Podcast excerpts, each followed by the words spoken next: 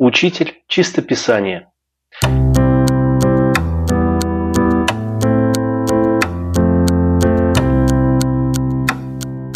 Чем умнее человек, тем хуже почерк.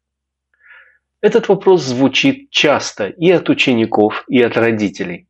Дескать, известно же, что у всех великих гениев с детства был плохой почерк. Нет, неизвестно.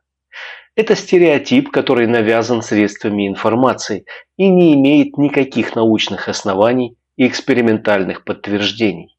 И вообще, если вам кто-то рассказывает о том, что некие эксперименты показывают, что одни дети такие-то, а другие вот наоборот, просто знайте, что сегодня эксперименты над детьми или эксперименты с участием детей запрещены. Возможно, поэтому мы топчемся на месте в таких науках, как педагогика или детская психология. Но согласитесь, что здоровье ребенка важнее всей научной библиотеки. Если говорить о связи интеллекта и почерка, то мой однозначный вывод в том, что интеллектуальный человек не поставит себя выше других и не будет сваливать на окружающих заботу расшифровывать его закорючки. Чем умнее человек – тем яснее он понимает, что разборчивый почерк – это его преимущество.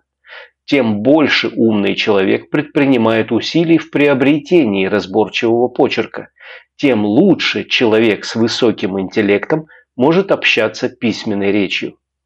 Умение понятно и красиво изъясняться письменной речью не менее важно, чем умение владеть собственным голосом, когда общаешься устной речью.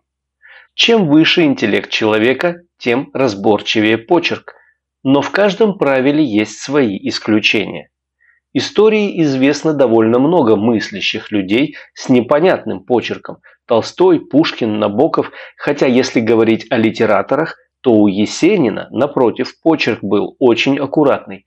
А у Шукшина, Гёте, Эдгара По просто каллиграфический. Но тогда свидетельствует ли плохой почерк о том, что мозг работает быстрее, чем руки? Конечно, нет. Плохой почерк говорит только о том, что человека не научили писать хорошим почерком. Факт наличия хорошего или плохого почерка не определяет быстроту работы мозга и не является следствием быстроты работы мозга. Почерк – это мышечная привычка.